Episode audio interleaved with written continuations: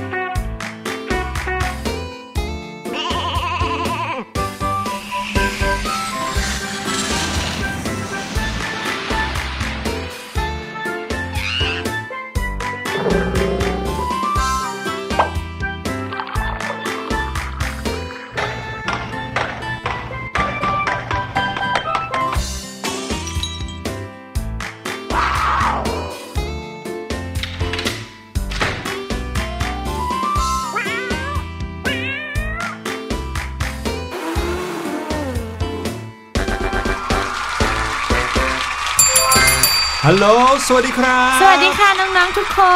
นต้อนรับทุกคนเข้าสู่รายการ เสียงสนุกค่ะ วันนี้พี่แนนแล้วก็พี่หลุยคิดถึงน้องๆมากๆเลยอะ โอ้โหพี่แนนคิดถึงทุกวันอยู่แล้วนะครับ ถึงแม้ว่าเราจะเจอกันได้ทุกวันนะครับค่ะทุกเวลาที่คิดถึงกันเนี่ยนะฮะอืมแต่ว่าพี่หลุยแล้วก็พี่แนนก็คิดถึงน้องๆมากเป็นพิเศษ เนื่องจากว่าแต่ละวันเนี่ยเวลาเราไปเจอข่าวสารค่ะเจอเรื่องราวน่าตื่นเต้นจากทั่วทุกมุมโลก เราก็รู้สึกอยากจะรีบเอามาฝากน้องๆเลย จริงค่ะพี่หลุยหลายครั้งเลยที่พี่แนนเนี่ยพออ่านข่าวปุ๊บ โอ้โห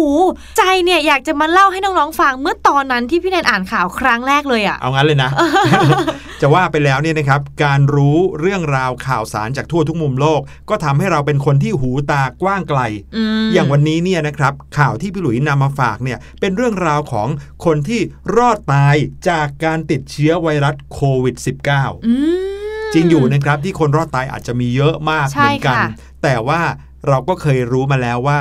ยิ่งคนที่อายุมากเท่าไหร่ ยิ่งอืมมีความเสี่ยงต่อการเสียชีวิต ใช่ จากเชื้อไวรัสโควิด -19 มากเท่านั้น จริงค่ะอะพี่แนนลองเดาดูสิครับว่า ถ้าเกิดว่ามีผู้สูงอายุที่เขาติดเชื้อไวรัสโควิด -19 เนี่ยแล้วรอดชีวิตได้อะอาจจะร่างกายแข็งแรง หรือว่าอืมปฏิบัติตัวได้อย่างถูกต้องค่ะเขาน่าจะอายุประมาณเท่าไหร่ อือืมสักเจ็ดสิบแปดสิบอะ ดูน่าจะเป็นไปได้เนาะใช่ถ้ามากกว่านั้นเนี่ยร่างกายของคุณปู่คุณย่าที่อายุมากแล้วเนี่ยครับน่าจะต่อสู้กับโควิด -19 ได้ยากนะอืมพี่แนนคิดว่า จริงเนื่องจากว่ายิ่งชรามากเท่าไหร่ อายุมากเท่าไหร่ ร่างกายเนี่ยอวัยวะต่างๆ ก็ยิ่งเสื่อมลงมากเท่านั้น ใช่ค่ะ ก็เรียกได้ว่ามีภูมิคุ้มกันหรือว่าต้านทานเชื้อไวรัสต่างๆ ได้น้อยลงใช่ไหมอืมแต่ว่าข่าวในวันนี้ที่จะเอามาฝากนะครับทำให้พี่หลุยต้องทึ่งเลย เพราะว่าคนที่เขาเพิ่งจะรอดชีวิตจากไวรัส เชื้อโควิด -19 เนี่ยนะครับมีอายุตั้ง เรียกว่าเป็นปู่ย่าไม่ได้อะค่ะอืมต้องเรียกเป็นคุณทวดเลยก็ว่าได้โอ้โหงั้นต้องเยอะมากๆแน่เลย เยอะจริง ๆ ครับ แต่จะอายุเท่าไหร่นั้นเดี๋ยวไปติดตามกันในช่วงหน้าค่ะนะครับ นอกจากนั้นเนี่ยยังมีข่าวเรื่องราวของน้ำใจที่เพื่อนมีให้แก่กันอืมอ่าแน่นอนค่ะ เรื่องน้ำใจเนี่ย เราก็เคยพูดถึงหลายครั้งแล้ว มีอะไรก็แบ่งปันกันค่ะ แล้วก็เหมือนมีน้ำใจซึ่งกันและกัน เพื่อนให้เราบ้างเราให้เพื่อนบ้าง ใช่พี่หลุยจะบอกว่าสิ่งนี้เนี่ยเป็นสิ่งที่มีค่ามากๆเลยนะอืมพี่หลุยเคยได้ยินคุณตาคุณยายเล่าให้ฟังค่ะเมื่อก่อนนี้เนี่ยเขาพูดว่า 1 บ้านเนี่ยนะครับ จะทำกับข้าวตอนเย็นกินแค่หนึ่งอย่างเท่านั้นเองอืมเออพี่หลุยก็ยังถามคุณยายเลยว่าทำกับข้าวหนึ่งอย่างแล้วจะกินกันพอเหรอครับนั่นน่ะสิคุณยายบอกว่าสบายมากเพราะว่าทำหนึ่งอย่างเนี่ยสมมุติว่าที่บ้านพี่หลุยเนี่ยทำแกงส้มใช่ไหมครับค่ะทำหนึ่งอย่างคุณยายจะทำหม้อเบอร์เรอร์เลยอ่าเสร็จแล้วก็ตักเป็นถ้วยๆตักเป็นชามๆ แล้วก็เอาไปฝากเพื่อนบ้านอืมอ่าเอาไปฝากที่บ้านตรงข้ามบ้านข้างซ้ายบ้านข้างขวา หรือว่าบ้านที่อยู่ในละแวกบ้านเดียวกันค่ะโอ้โห ตักได้เป็น 10ถ้วยเอาไปแบ่ง 10 บ้านอืมคิดดูสิครับแล้วทุกบ้านเนี่ยก็ทำเหมือนกันเลยโอ้โหสมมุติว่าบ้านนู้นทำไก่ทอด โอ้โหทำไก่ทอดแบบถาดเบ้อเร่อเท่อแล้วก็ตักออกไปแบ่งบ้านอื่น ๆด้วยค่ะ นั่นแปลว่าถ้าเราแบ่งให้ 5 บ้านใช่ไหมครับอืมแล้วทุกบ้านทำเหมือนกันเลย คือทำกับข้าวหม้อใหญ่ เท่ากับเราเนี่ยนะครับจะมีกับข้าวกินมากถึง 5 อย่างเลยนะหกอย่างเลยโอ้ก็ดีนะคะพี่หลุยเนอะแต่พี่แนนคิดว่าอย่างหนึ่งที่สำคัญมากๆ คือ เราจะต้องทำกับข้าวให้อร่อยค่ะ ถ้าสมมติว่าเราทำไม่อร่อยเพื่อนบ้านอาจจะแบบอุ้ยบ้านนี้อืมเดี๋ยวครั้งหน้า ฉันไม่ไปเอาอาหารไม่ไม่ไปเอากับข้าวเขาไม่แล้วกล้า พอไม่เดินกล้าเอาไปให้ก็บอกเกรงใจไม่เป็นไรหรอกไม่เป็นไรหรอกนะเอาไว้เอ้ยให้เธอไปให้บ้านคนอื่นดีกว่า ไม่เกี่ยวหรอกหน้าแหมเรื่องที่เป็นน้ำใจก็เรื่องหนึ่งใช่ไหมค่ะครับ เรื่องที่ทำอร่อยเนี่ยก็เป็นอีกเรื่องหนึ่งอืมเพราะว่ามันเป็นเรื่องของความชอบส่วนตัวค่ะแต่เรามีน้ำใจไว้ก่อนเนี่ยก็จะทำให้เพื่อนบ้านรู้สึกว่าเราเนี่ยเป็นคนที่น่ารักอืมเวลาที่มีอะไรเราก็คิดถึงกัน ใช่ค่ะอืมเหมือนกันกับเพื่อนๆที่โรงเรียนของพวกเราเนี่ยนะครับ เราแบ่งกันเหมือนที่พี่แนนบอกเลย แบ่งขนมกันบ้าง แบ่งของใช้กันบ้างค่ะมันก็ช่วยให้เรานั้นนอกจากที่จะมีของใช้ของกินที่หลากหลายแล้วอืมแล้วก็ยังมีมิตรภาพที่เกิดขึ้นด้วยโอ้โหเพราะฉะนั้นมีน้ำใจกันให้เยอะๆนะครับ แต่ว่าจะเกี่ยวข้องกับเรื่องราวของข่าวในช่วงหน้ายังไงเขาแบ่งอะไรแล้วการอืมแบ่งครั้งนี้ โอ้โห ขนาดไหน โอ้โหด้วยนะจริงโอ้โหมากๆ พี่หลุยเล่าเองเนี่ยก็ยังโอ้โหเองเลย เดี๋ยวฟังให้ดีในช่วงหน้ากับ What's Going On ตอนนี้ไปฟังเพลงกันก่อนครับ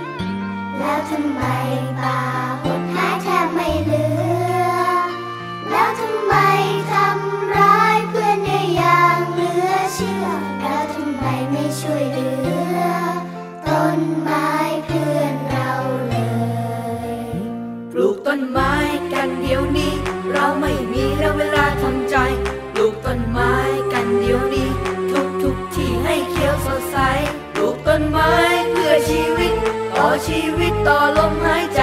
ปลูกต้นไม้โลกสดใสมาปลูกต้นไม้กันเถอะพวกเรา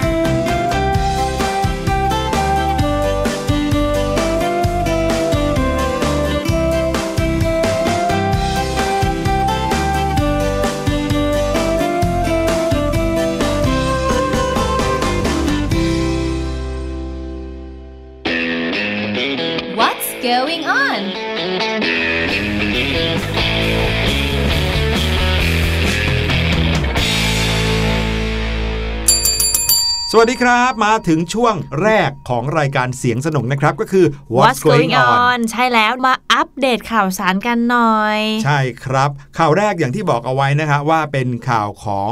ชายคนหนึ่งค่ะซึ่งรอดพ้นการเสียชีวิตจากอืมโควิด -19 ก็พูดง่ายๆว่าติดเชื้อโควิดอืม -19 แต่หายหลังจากที่ตอนที่เขาติดเนี่ยก็ทำให้ลูกๆหลานๆ รวมไปถึงญาติพี่น้องต่างๆเนี่ยก็กังวล ต้องเป็นห่วงแน่นอนเเมื่อคุณทวดคนนี้ติดเชื้อไวรัสโควิด -19 ก็จะแบบรู้สึกเหมือนกับ โอ้โห จะไหวไหมใช่ รอดไหมอืมแต่สุดท้ายก็รอดมาได้ เราจะมาเล่าให้ฟังว่าเขาเป็นใครแล้วอายุมากขนาดไหนนะครับ คุณทวดคนนี้มีชื่อว่าคุณอาซิสอับดุลอาลิมนะครับ มีอายุถึง 103 ปี โอ้โห จริงค่ะโอ้โอ้โหโห เยอะกว่าคุณปู่ทอมที่เดินหลังบ้านเพื่อที่จะระดมทุนอีกนะ ใช่หนึ่งร้อยสามปีเลย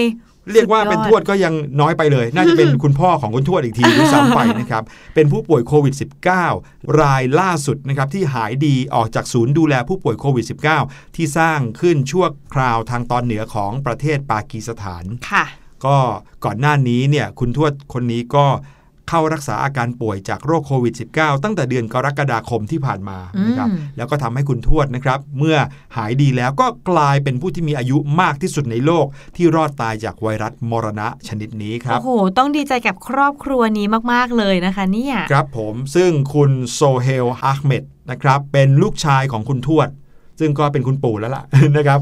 เขาบอกว่าคนในครอบครัวก็รู้สึกเป็นกังวลอย่างมากเลย เมื่อค่ะทราบข่าวว่าคุณทวดเนี่ยติดเชื้อโควิด -19 อืมเพราะอายุที่มากแล้วของคุณใช่ทวดนะครับ แต่คุณทวดเองนั่นแหละ กลับไม่แสดงความกังวลอะไรเลย โอ้ สบายสบายยังทำท่าทีสบายๆไม่เครียดไม่อะไรเลยนะครับ คุณทวดบอกว่าเพราะว่าทั้งชีวิตของคุณทวดนั้น เจอกับความยากลำบากมามากอืมนะครับเพราะฉะนั้นเนี่ยแค่ติดเชื้อไวรัสก็คงไม่ได้รู้สึกอะไรมากมายนักหรอก แต่ก็ดูเหมือนกับว่าคุณทวดเนี่ยจะค่อนข้างขัดใจสักนิดหนึ่งที่จะต้องถูกแยกไปกักตัวอยู่คนเดียว แสดงว่าจริง ๆ แล้วคุณทวดน่าจะมั่นใจในความแข็งแรงของตัวเองมากนะพี่หลุใช่ยอย่างว่านะเหมือนที่คุณทวดเขาบอกเลยว่าทวดเองเนี่ยก็ผ่านอะไรมาเยอะแล้วค่ะโอ้โหทั้งเจอความลำบากทั้งอดอยากทั้งอะไรมาตั้งแต่ตั้งร้อยปีแล้วอืมวันนี้เนี่ยแค่ติดเชื้อไวรัสสบาย โอ้โหคุณทวดเก่งมาก ๆ เลยต้องยกมือให้นะคะครับทั้งผมทั้งร่างกายแล้วก็จิตใจเลยใช่ดีเยี่ยมสุดยอดเลยค่ะ คุณทวดอาลิมคนนี้นะครับทำงานเป็นช่างไม้มาทั้งชีวิตเลย จนกระทั่งเลิกทำงานในวัย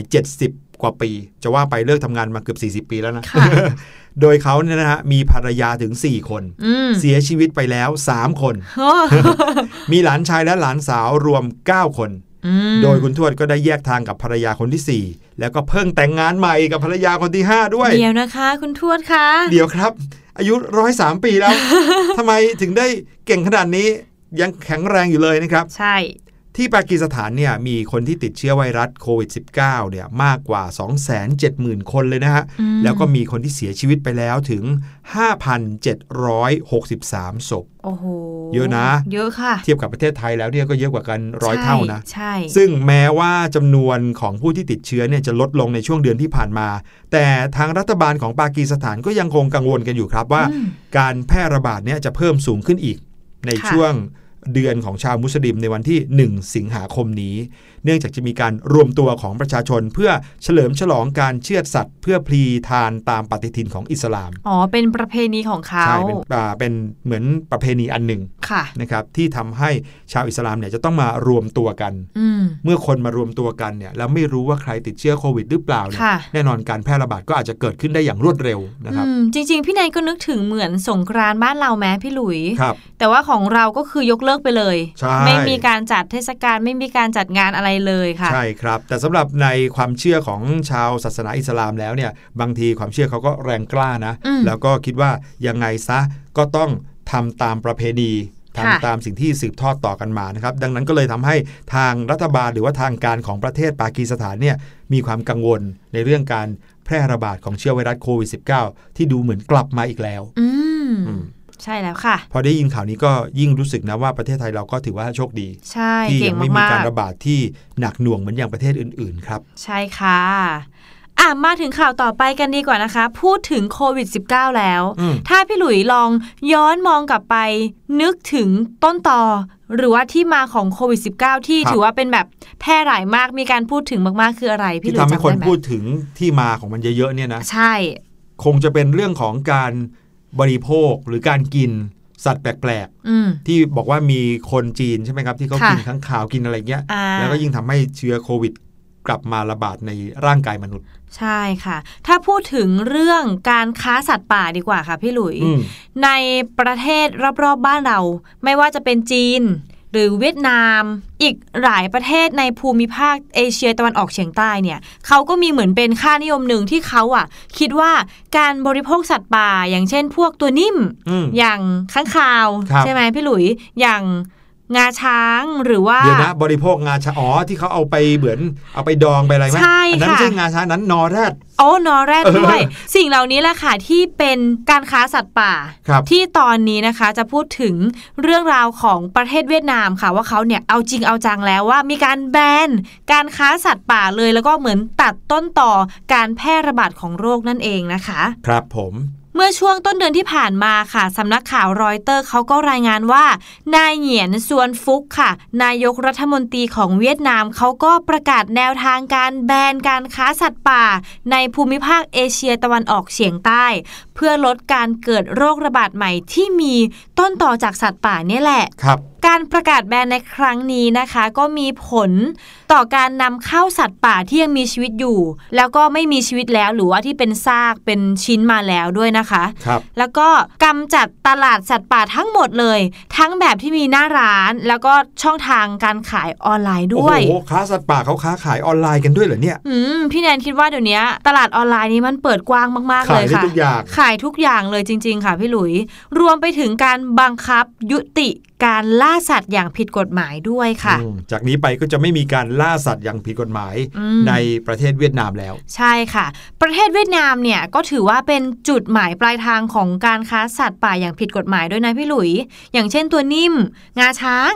นอแรดค่ะ งาช้างเราไม่ได้บริโภคเนาะไม่ได้กิน สิ่งเหล่านี้ที่เราพูดกันมาเนี่ย คนเขาเชื่อกันว่ามีสรรพคุณเป็นยารักษาโรค จริง ๆ พี่หลุยคิดว่ามันรักษาโรคได้จริงๆไหมคะ บอกเลยว่าไม่รู้เพราะว่า คนที่เขาเชื่อเขาก็คงจะเคยมีประสบการณ์ในการแบบรักษาโรคแปลกๆให้หายได้ด้วยสิ่งเหล่านี้มาก่อน อันนี้พี่หลุยก็ไม่รู้เหมือนกัน แต่ว่า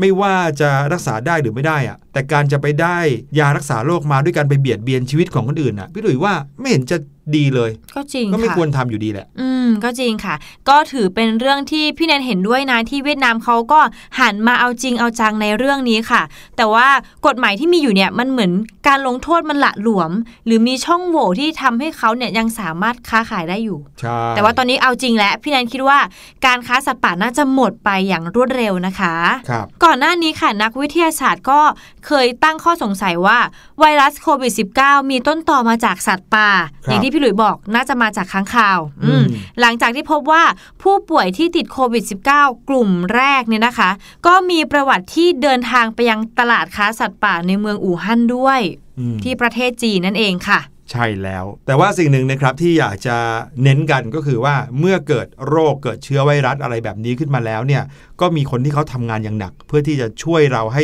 รอดพ้นจากการระบาดนะอืมแล้ว คนกลุ่มเนี้ยก็คือบรรดาบุคลากรทางด้านสาธารณสุข เขาก็มักจะออกความรู้นะเกี่ยวกับการป้องกันมาให้เรา เราก็ต้องปฏิบัติตามด้วยนะครับ ใช่ค่ะ ไม่ว่าจะเรื่องการใช้หน้ากากอนามัยอืมการล้างมือการใช้เจลแอลกอฮอล์อืมสเปรย์แอลกอฮอล์อะไรก็ตาม มันจะช่วยได้ที่จะทำให้เราเนี่ย ไม่เป็นคนที่เสี่ยงในการใช่ติดเชื้อไวรัส อันนี้ไม่ว่าน้องๆ จะอยู่ที่บ้านอยู่ที่โรงเรียน ไปเที่ยวที่ไหนเข้าห้างสรรพสินค้าหรืออะไร ยังไงก็ต้องระวังเรื่องนี้เอาไว้ด้วยนะครับ ใช่แล้วค่ะ มาถึงเรื่องสุดท้ายครับ เป็นเรื่องราวของน้ำใจที่เราเกริ่นกันเอาไว้ในช่วงต้นรายการครับ เป็นน้ำใจของเพื่อนที่มีให้แก่กันอืมนะครับ ซึ่งน้ำใจครั้งนี้มากมหาศาลเหลือเกินครับ เพื่อนคนเนี้ยเขาไม่ยอม ผิดคำพูดเลยค่ะเคยให้สัญญาเอาไว้ยังไง แม้ว่าเวลาจะผ่านไปนานแสนนานเขาก็ไม่ลืม และเขาก็ทำได้จริง ๆ อย่างที่อืมเขาเคยสัญญากับเพื่อนไว้นะครับ ชายชาวอเมริกันคนหนึ่งเขาเคยพูดกับเพื่อนไว้ว่า ถ้าเขาเนี่ยนะฮะถูกลอตโต้ลอตโต้ก็คือคล้ายๆ กับสลากกินแบ่งรัฐบาลในประเทศไทยเราเนี่ยค่ะนะครับ ถ้าเขาถูกลอตโต้เขาจะแบ่งเงินให้กับเพื่อนอืมนะครับเชื่อไหมฮะว่าเขาแบ่งเงินให้เพื่อนจริง ๆ ทั้งๆที่ เขาไม่เคยถูกเลยนะ แต่อยู่ดีๆมาถูกหลังจากผ่านไปนานแล้วเนี่ยเป็น 10บสปีค่ะพอเขาถูกปุ๊บเนี่ยเพื่อนอาจจะลืมไปแล้วอืม แต่เขาก็ยังอุตส่าห์เอามาแบ่งให้โอ้โหจริงอืมๆความจำดีนะเนี่ยพี่หลุยครับถ้าเป็นผมพี่แนนที่ไปสัญญาหรือพูดกับเพื่อนอะครับบางครั้งเราอาจจะพี่หลุยคะอ่าถ้าพี่แนนเนี่ยถูกสลากกินแบ่งรัฐบาลรางวัลที่หนึ่งพี่แนนจะแบ่งให้พี่หลุยเนี่ยครึ่งหนึ่งเลยค่ะอืมอืมถ้าขอบพี่คุแนณนครับพูดตอนเนี้ยแต่ว่าอีก 30 ปีข้างหน้าพี่แนนอาจจะจำไม่ได้ก็ได้นะออย่าว่าแต่พี่แนนเลยพี่หลุยส์ก็อาจจะลืมอืมนะครับแต่เรื่องนี้เกิดขึ้นแล้วนะครับสำนักข่าว ABC เขารายงานมานะครับว่านายทอมคุกชายชาวอเมริกันที่อาศัยอยู่ในทางตะวันตกของรัฐวิสคอนซินครับเขาเตรียมตัวที่จะแบ่งเงินรางวัลกับเพื่อนรักของเขา เชื่อไหมฮะว่า มูลค่าของเงินที่เขาจะแบ่งให้กับเพื่อนเขาเนี่ยมากถึง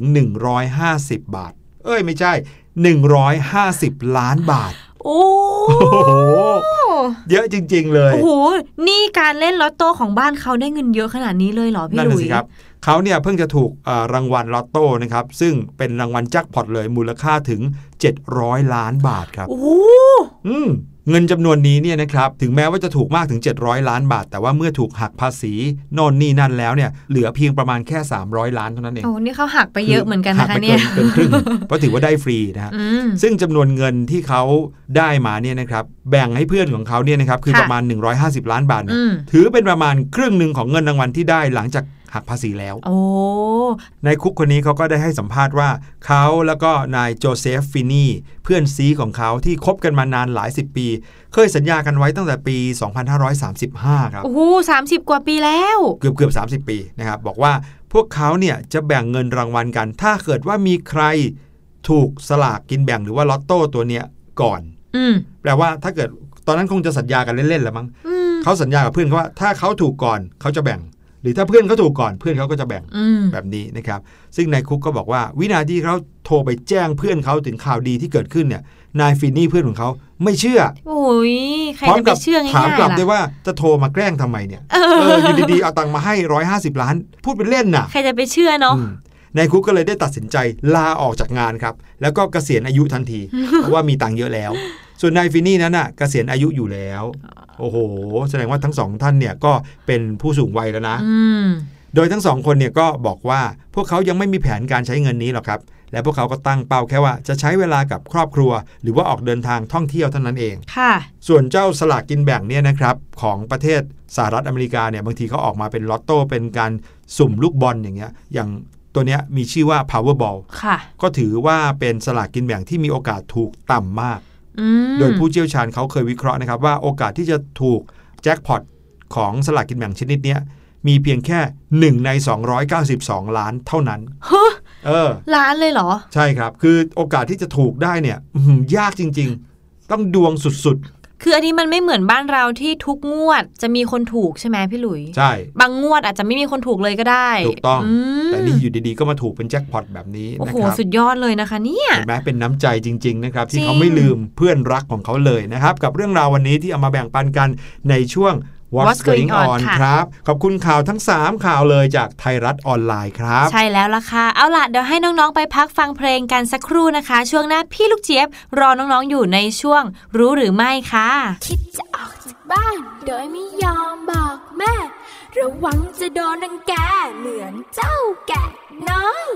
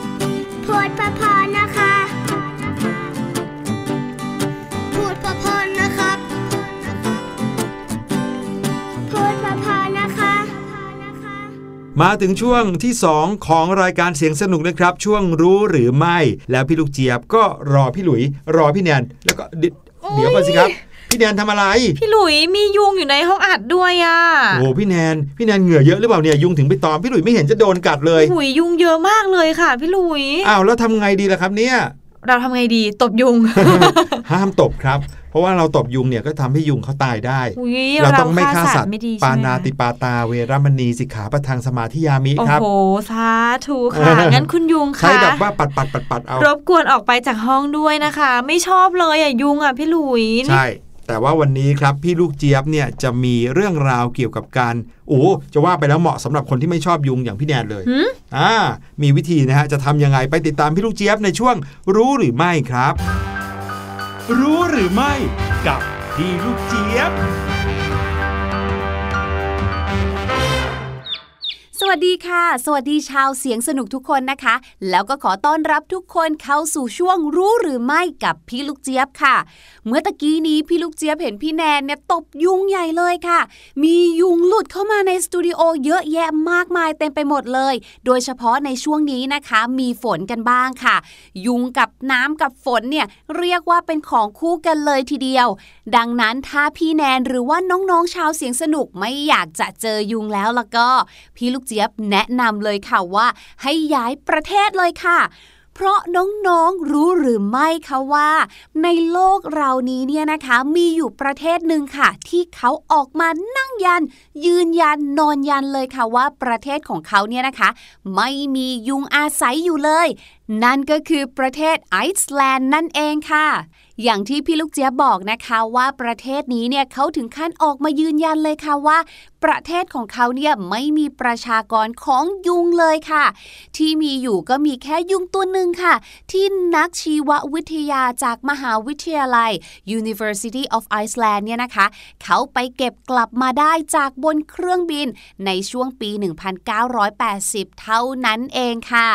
และนักวิจัยคนนี้นะคะ เขาเนี่ยยังแอบพูดเลยนะคะว่า เขาเนี่ยถึงขั้นต้องวิ่งไล่ไปทั่วห้องโดยสารเลยค่ะ เพื่อที่จะจับเจ้ายุงตัวนี้ เพราะว่ามันดันเป็นยุงเพียงตัวเดียวเท่านั้น ที่เราจะสามารถพบเห็นได้ในประเทศไอซ์แลนด์นั่นเองค่ะ และทุกวันนี้นะคะ เพื่อเป็นวิทยาทานเป็นความรู้ค่ะ เจ้ายุงตัวนั้นก็เลยถูกแช่ไว้ในขวดโหลแอลกอฮอล์เก็บไว้ที่มหาวิทยาลัยค่ะ ส่วนใครที่สงสัยนะคะว่าพี่ลูกเจี๊ยบแล้วทำยังไงอะประเทศไอซ์แลนด์เขาถึงได้ไม่มียุงเลย เผื่อประเทศเราเนี่ยนะคะจะได้เอามาทำบ้าง ที่ประเทศนี้เขาไม่มียุงเลยเนี่ยนะคะ ก็เพราะเรื่องของความหนาวเย็นค่ะ ที่ทำให้เจ้ายุงเนี่ยนะคะ ไม่สามารถเจริญเติบโตได้ เอ๊แต่ว่าอย่างประเทศกรีนแลนด์เนี่ยมันก็หนาวเย็นเหมือนกันนะทำไมที่ประเทศกรีนแลนด์เนี่ยยังถึงมียุงอยู่เลยล่ะ นั่นก็เป็นเพราะว่าประเทศกรีนแลนด์เนี่ยนะคะ อยู่ในเขตอาร์กติกค่ะ ก็คืออยู่บริเวณขั้วโลกเหนือนั่นเอง ซึ่งที่นั่นเนี่ยนะคะก็จะเต็มไปด้วยบ่ออน้ำลึกค่ะ พอมีบ่อน้ำที่ไหน อย่างที่พี่ลูกเจี๊ยบบอกค่ะ ก็จะมียุงที่นั่น เพราะว่ายุงเนี่ยนะคะ สามารถลงไปวางไข่ได้นั่นเองค่ะ แต่ทั้งลักษณะภูมิอากาศแล้วก็ภูมิประเทศของไอซ์แลนด์เนี่ยนะคะ เขาไม่เอื้อต่อยุงเลยค่ะ ยุงก็เลยบอกว่าไม่อยู่ดีกว่าประเทศนี้ขอย้ายสัมมโนครัวไปอยู่ที่อื่นดีกว่านั่นเองค่ะ ขอขอบคุณเรื่องราวสนุกสนานน่ารู้แบบนี้นะคะ จากเว็บไซต์ scholarship.in.th ด้วยค่ะ ส่วนวันนี้หมดเวลาของพี่ลูกเจี๊ยบแล้ว เจอกันใหม่ครั้งหน้า สวัสดีค่ะ รู้หรือไม่ กับพี่ลูกเจี๊ยบ โอ้โห อะพี่แนนครับ พี่หลุยไปยื่นให้แล้วครับ ตั๋วเครื่องบินอุ๊ยขอบคุณมากเลยค่ะ แต่ว่ามีแต่ขาไปนะซื้อขากลับเอง พี่แนนไปอยู่นู่นยาวเลยดีไหมโอ้โหไม่มียุงขนาดนี้สบายมาก พี่แนนก็เป็นคนหนึ่งที่ยุงชอบมากัดอืมอาจจะเป็นเพราะเลือดของพี่แนนหวานนะคะ ยุงเขาไม่ใช่พึ่งหรือไม่ใช่ผีเสื้อนะจะตอมของหวานอืมแต่อยกว่าไปนะครับจังเลยอะน้องๆครับ เป็นไปได้เหมือนกันที่บางพื้นที่จะไม่มียุงนะค่ะอย่างที่พี่ลูกเจี๊ยบว่าพี่หลุยเนี่ยนะครับ ไม่ต้องไปไกลถึงไอซ์แลนด์อืมพี่หลุยก็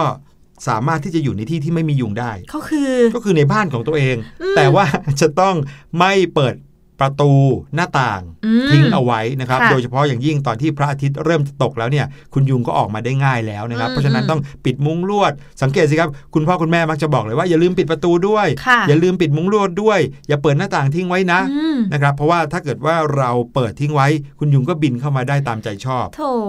รวมไปถึงเรื่องของการต้องลดแหล่งเพาะพันธุ์ยุงใช่เช่นค่ะการไม่ปล่อยให้น้ำขังอืมอยู่ในที่ต่างๆเดี๋ยวนะครับยุงจะไปไข่ไว้เออในยางรถยนต์เนี่ยอะไรเงี้ยเดี๋ยวนี้บ้านเราคงจะไม่มียางรถยนต์อยู่ในบ้านแล้วมั้งอาจจะเป็นถังหรือขันก็ได้นะใช่บางทีช่วงนี้หน้าฝนด้วยครับพอฝนตกลงมาน้ำขังเราไม่รู้ใช่ ผ่านไปแค่ไม่กี่ชั่วโมง คุณยุงก็สามารถไปวางไข่ได้แล้วถูนะกคะต้องบ้านไหนมีกะละมังมีโอ่งมีอะไรที่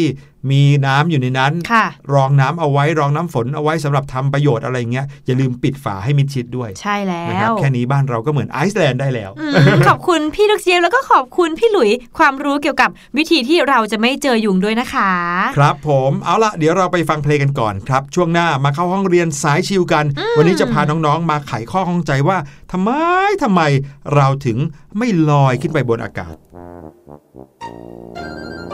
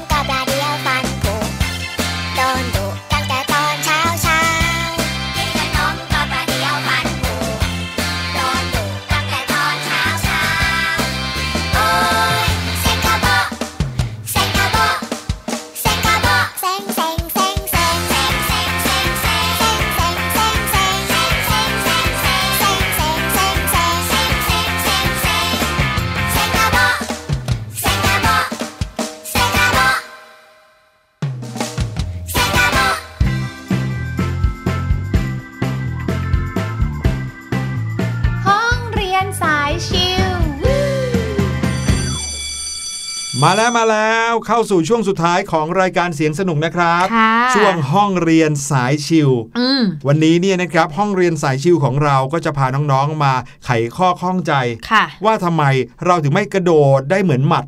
ที่กระโดดทีเดียวแบบว่าสูงปิ้ว ไม่ได้สิอย่างหมัดเนี่ยตัวเล็กเท่าปลายนิ้วก้อยใช่ไหมครับค่ะแต่เขากระโดดได้สูงมากเป็นฟุตๆเลยอืมแสดงว่าเขากระโดดได้สูงประมาณ 100 เท่าของความสูงตัวเขาโอ้โห คิดดูว่าถ้าเจ้าหมัดเนี่ยตัวขนาดเท่าคนน่ะอืมกก็ระโดสูงดถึงยอดตึกได้เลยโอ้โห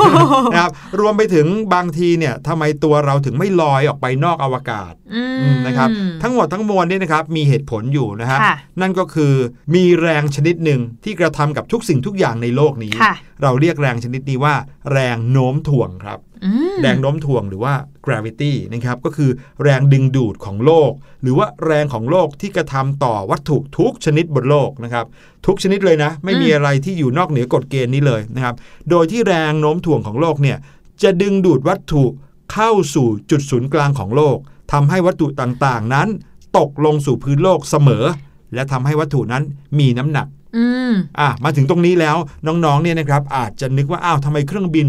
ลอยอยู่บนท้องฟ้าได้ค่ะนะครับอันนั้นเป็นอีกเรื่องหนึ่งเลยนะครับ เครื่องบินที่ลอยอยู่บนท้องฟ้าได้หรือนกที่บินอยู่บนฟ้าได้ ก็เพราะว่าเขามีแรง แรงอีกชนิดหนึ่งนะครับที่ขับเคลื่อนเข้าไปข้างหน้าใช่ซึ่งแรงนั้นเนี่ยมากกว่าแรงโน้มถ่วงของโลกอืมเลยทำให้เขายังคงลอยอยู่บนฟ้าได้ แต่พอแรงนั้นลดลงลดลง เช่น เครื่องยนต์ดับลงอะไรอย่างเงี้ยหรือว่าเบาแรงของเครื่องยนต์ให้น้อยลงน้อยลง เครื่องบินก็จะตกลงสู่พื้นเหมือนเดิมนะครับเพียงแต่เขายังมีแรงที่พยุงเครื่องบินเอาไว้ เพื่อให้ลงสู่พื้นได้อย่างปลอดภัยพี่หลุยส์คะอย่าพูดว่าเครื่องบินตกเลยค่ะ เรียกว่าเขาแลนดิ้งลงดีกว่า landing นะคะ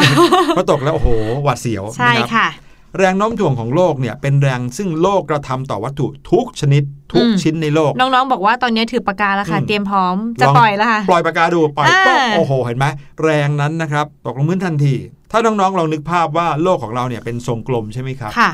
ลองย่อโลกของเราให้อยู่ในมือของเราเนี่ย เราก็จะเห็นว่าแรงโน้มถ่วงเนี่ยนะครับ จะกระทำทุกทิศทุกทางของทรงกลมนี้เลยอืมเพื่อให้วัตถุนั้นนะตกลงไป โดยมีทิศทางเข้าสู่จุดศูนย์กลางของโลก โอ้ ไปหาใจกลางโลกเลไปยหาใช่ไหใจมกลาคะงนะครับ ก็เป็นแรงที่ยึดเหนี่ยววัตถุทุกชนิด ให้ติดอยู่กับพื้นโลก ไม่งั้นนะครับ วัตถุหรือแม้กระทั่งบรรยากาศของโลกก็จะหลุดปลิวไปในอวกาศได้ วัตถุต่างๆ ที่ปล่อยจากที่สูงนะคะ ก็จะตกลงมาเหมือนกับปากกาของน้องๆ นั่นเองนะคะครับและเชื่อไหมครับว่า แรงโน้มถ่วงของโลกเนี่ยนะครับเป็นตัวการสำคัญเลยที่ทำให้วัตถุในโลกเนี้ยมีน้ำหนัก ถ้าในโลกนี้ไม่มีแรงโน้มถ่วงนะครับวัตถุทุกชนิดจะลอยอยู่ในอากาศหมดเผลอๆจะลอยออกไปนอกอวกาศเลยอืมไม่ว่าวัตถุชิ้นนั้นจะใหญ่แค่ไหนก็จะไม่มีน้ำหนักเลยค่ะถ้าโลกใบนี้ไม่มีแรงโน้มถ่วงนะ เมื่อเรายกสิ่งของต่างๆขึ้นมานะครับ เราจะรู้สึกว่าสิ่งของเหล่านั้นเนี่ยมีน้ำหนัก บางอย่าง น้ำหนักเบา บางอย่างน้ำหนักมาก ยกไหวยกไม่ไหว ก็เนื่องมาจากแรงดึงดูดของโลกที่กระทำต่อวัตถุชิ้นนั้น ถ้าเราอยากจะยกวัตถุขึ้นมาให้พ้นพื้นโลก เราจำเป็นต้องออกแรงเพื่อต้านแรงดึงดูดของโลกอันนั้นอืมลองนึกถึงปากกาที่อยู่บนพื้น มันก็มีแรงดึงดูดที่ทำให้ปากกาตกลงไปที่พื้นใช่ไหมครับค่ะทำให้ปากกานั้นแนบแน่นอยู่กับพื้น แต่ถ้าเราอยากให้ปากกาลอยขึ้นมาจากพื้นเราก็ต้องใช้มือของเราหยิบขึ้นมา แล้วแรงที่เรากระทำต่อปากกานั้นอะ มันมากกว่าแรงโน้มถ่วงอืมก็เลยทำให้ปากกานั้น ลอยขึ้นมาติดมือเราขึ้นมาได้ ทีนี้เมื่อโลกใบนี้มีแรงโน้มถ่วงแล้ว คิดว่าแรงโน้มถ่วงนั้นมีประโยชน์ ยังไงบ้างครับ อืม เรามาดูประโยชน์ของแรงโน้มถ่วงของโลกกันดีกว่า ข้อที่หนึ่งเลยก็คือทำให้เราเนี่ยสามารถยืนอยู่บนพื้นได้โดยไม่ลอยไปลอยมาค่ะพี่หลุย อันนี้จริง อันนี้จริงอืนะครับมถ้าน้องๆเคยเห็นภาพในโทรทัศน์หรือในสารคดี ค่ะ นักบินอวกาศตอนที่เขาขึ้นไปยืนอยู่บนดวงจันทร์เนี่ย เขาจะสามารถกระโดดเด้งดึงดึงอ่าดึงไปได้ไกลๆเลย ใช่ นั่นเป็นเพราะว่าแรงโน้มถ่วงบนดวงจันทร์นั้นมีน้อยมากๆเลยค่ะจนทำให้คนเนี่ยกระโดดได้ไกลทีเป็น 10บสเมตรเลยเออนะครับ เหมือนกันถ้าแรงโน้มถ่วงบนโลกมีน้อยก็จะทำให้เรากระโดดไปมาได้แบบบนดวงจันทร์เหมือนกัน ใช่ค่ะ อย่างที่สองก็คือเหมือนเราเลยค่ะทำให้วัตถุหรือว่าสิ่งของเนี่ยไม่ลอยไปลอยมา อันนี้อาจจะเป็นภาพในยานอวกาศ ถ้าน้องๆเคยเห็น นักบินอวกาศที่อยู่ในยานเขาก็แบบต้องลอยคว้าไปจับลอยมาของเออมีของที่ลอยลอยอยู่ค่ะครับซึ่งถ้าอยู่บนโลกของเรา สิ่งของก็จะวางอยู่บนโต๊ะ หรือว่าวางอยู่ที่พื้นใช่เหมือนกับที่เป็นอยู่ตอนนี้ค่ะ รวมไปถึงนะครับ ถ้าเกิดว่าน้องๆปลูกมะม่วงที่บ้านอย่างเงี้ยอืมถ้าเกิดว่าโลกนี้ไม่มีแรงโน้มถ่วงนะต่อให้ต้นมะม่วงมีรากยึดติดต้นอยู่กับดิน แต่ ผลมะม่วงเนี่ยก็จะลอยขึ้นฟ้า ถ้าน้องๆเนี่ยได้เอาตะกร้อใช่ไหมค่ะไปสอยมะม่วงปุ๊บมะม่วงแทนที่จะตกลงมาใส่ตะกร้อกลายเป็นลอยขึ้นฟ้าไปโอ้เลโหยไม่ดีนะคะเนี่ยอย่างเงี้ยอืมอดกินนะครับเราไม่ได้จะกินผลไม้ได้ทันนะคะเนี่ยประโยชน์อีกข้อหนึ่งก็คือทำให้น้ำไหลจากที่สูงลงสู่ที่ต่ำอืมเพราะว่าน้ำก็มีน้ำหนักเนาะค่ะมีแรงโน้มถ่วงกระทำต่อน้ำทำให้น้ำนั้นไหลจากที่สูงลงสู่ที่ต่ำทำให้เกิดการใช้แรงน้ำนะครับ มาก่อให้เกิดพลังงานต่างๆ มากมาย รวมไปถึงมีน้ำตกสวยๆ ให้เราเห็นด้วยนะครับ อย่างก๊อกน้ำที่เราเปิดในบ้านเนี่ย น้ำก็จะไหลขึ้นฟ้าไปเลย เปียกเลยเธอะแน่เลยค่ะพี่หลุย